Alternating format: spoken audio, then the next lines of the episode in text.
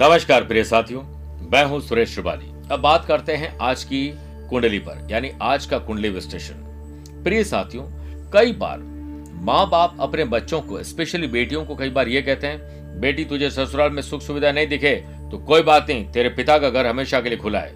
और वो बच्ची जिससे बचपन से जवानी तक अपने माता पिता के साथ गुजारा हो सुख सुविधाएँ देखी हो, वहाँ थोड़ी भी तकलीफ़ अगर ससुराल में आती है तो वो अपने पिता के घर पर वापस आ जाती है, इससे मैरिटल लाइफ खराब हो जाती है। अपने पार्टनर के प्रति प्यार, समर्पण और लगाव के बजाय, उन्हें उनका पैकेज और प्रॉपर्टीज़ ज़्यादा मायने दिखती है। किसी भी रिश्ते की शुरुआत यदि इन सब बातों से हो तो उसका लंबे समय तक टिक पाना बहुत मुश्किल होता है। आजकल की युवा पीढ़ी में, यंग लोगों में, मन के मुताबिक कुछ न चले तो वह रिश्ते को तोड़ने में कोई गुरेज नहीं करते हैं। आज का मेरा कुंडली विश्लेषण भी इकतीस साल और पाँच महीने की एक मैरिड लड़की पर आधारित है। यह जो महिला है, इनके विवाह को अभी तेरह महीने ही बीते हैं। पति के साथ मनभेद और मतभेद के चलते अपने पिता के घर आ गई है। घर वालों ने बहुत समझाने की कोशिश नहीं की है, क्योंकि पहले से इसकी परवरिश ऐसी की गई थी कि ससुराल में तकलीफ़ हो आ जाना।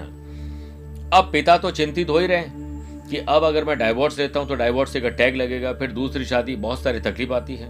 पिता भी अब झुक गए हैं। विवाहित रिश्ते में तकलीफ़ ये थी कि पति कहता था कि हम दोनों मिलकर साथ में काम करते हैं। बेटी कहती थी कि मुझे फ्रीडम चाहिए, मुझे वीकेंड में पार्टी चाहिए। पति कहता, कोई तकलीफ़ नहीं है। महीने में एक दो बार वीकेंड में जा सकते हैं। लेकिन फिर उसने शर्त रखी कि मैं जो डस्टबिन है आपके घर में, उनके साथ नहीं रहना चाहती हूँ। ये शब्द एक ऐसे शब्द थे जो पति को जगजोड़ देते हैं। यानी कि उसने जो अपने पति के माता पिता है, उनको कहा डस्टबिन। यानी बुज़ुर्ग हो चुके हैं, ये वेस्टेज है। अब बताइए, ये कोई परवरिश है? जो बेटियाँ ऐसा कहे, बहुत कम लोग ऐसा कहते हैं। लेकिन अब वो बच्ची आ गई है। उसे अपने पति का प्यार और सब कुछ याद भी आता है। लेकिन अब पछताए क्या होता जब चिड़िया चुग गई खेत?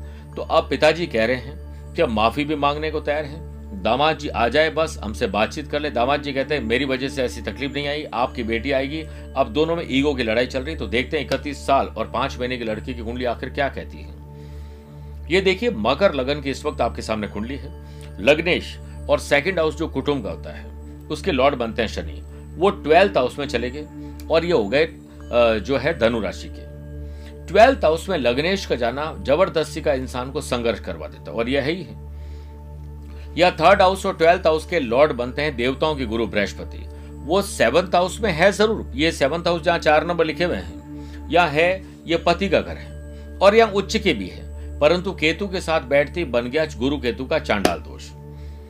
चांडाल दोष ऋषि मुनि ने इसलिए नाम दिया है कि वह अच्छे भले इंसान की बुद्धि को खराब कर देते हैं। जिनकी कुंडली में चांडाल दोष होता है, वो कई बार गाली गलौज, बुरी भाषा, अभद्र भाषा। अब ये बताइए, कौन पति ये सहन करेगा कि उसकी पत्नी अपने माँ बाप के बारे में ऐसा बोले कि ये तो डस्टबिन है घर के अंदर? अब माँ बाप भला कोई डस्टबिन हो सकते अब शब्द तो निकल गए।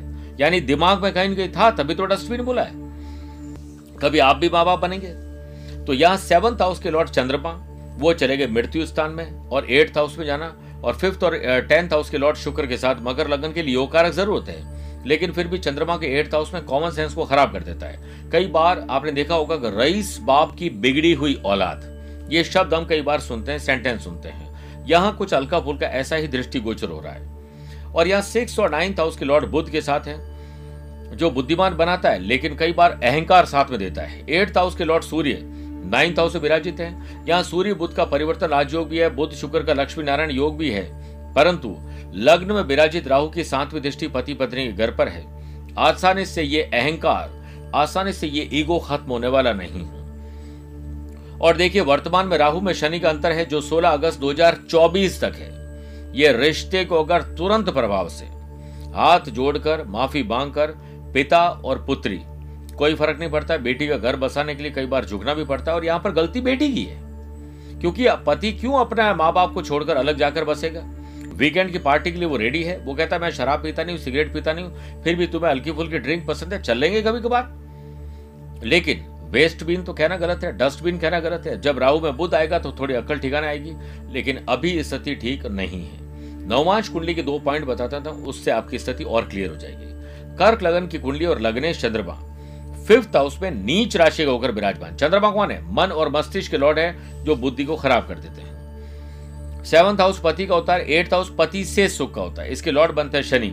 वो शनि और चंद्रमा दोनों बैठ के साथ में विष दोष बना दिया और शनि की तीसरी दृष्टि भी पति पत्नी के घर पर है। वहाँ चांडाल दोष है, नवमाश कुंडली में विष दोष का असर है। तो सत्यानाश कर देता ही और वहीं फिफ्थ और टेंथ हाउस के लॉर्ड मंगल, कर्क लगन के लिए योग कारक भले ही है, परंतु ग्यारहवें घर में विराजमान होकर इस बच्चे को प्रोफेशनली अच्छा काम करवा सकते हैं। सुख भाव और इनकम हाउस के लॉर्ड शुक्र फोर्थ हाउस से स्वगरे मैरिटल लाइफ के लिए बहुत अच्छे होते हैं। वो छठे और नाइन्थ हाउस के लॉर्ड गुरु और केतु के साथ विराजमान होकर वो भी सत्यानाश हो गया है। भले ही गुरु शुक्र का शंख योग और मालव योग बनता हो, परंतु यहाँ पर भी चांडाल दोष बन रहा है। तो कुल मिलाकर हॉरोस्कोप के अंदर तकलीफ़ है।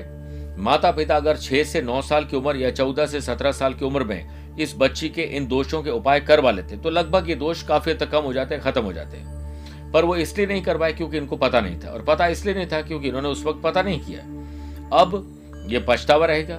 बहुत मुश्किल से गाड़ी आगे बढ़ेगी। आपको इसे संभालना पड़ेगा। तुरंत प्रभाव से चांडाल दोष और विष दोष की पूजा करवाएँ। दाम्पत्य जीवन की साधना करवाएँ। सर्वतोभद्र मंत्र का जाप करें। और साथ में हो सके तो कीड़ी निगरा सींचिए। इससे आपकी बच्ची के मैरिटल लाइफ में आ रही दुख और दुविधाएँ काफ़ी हद तक कम हो जाएगी।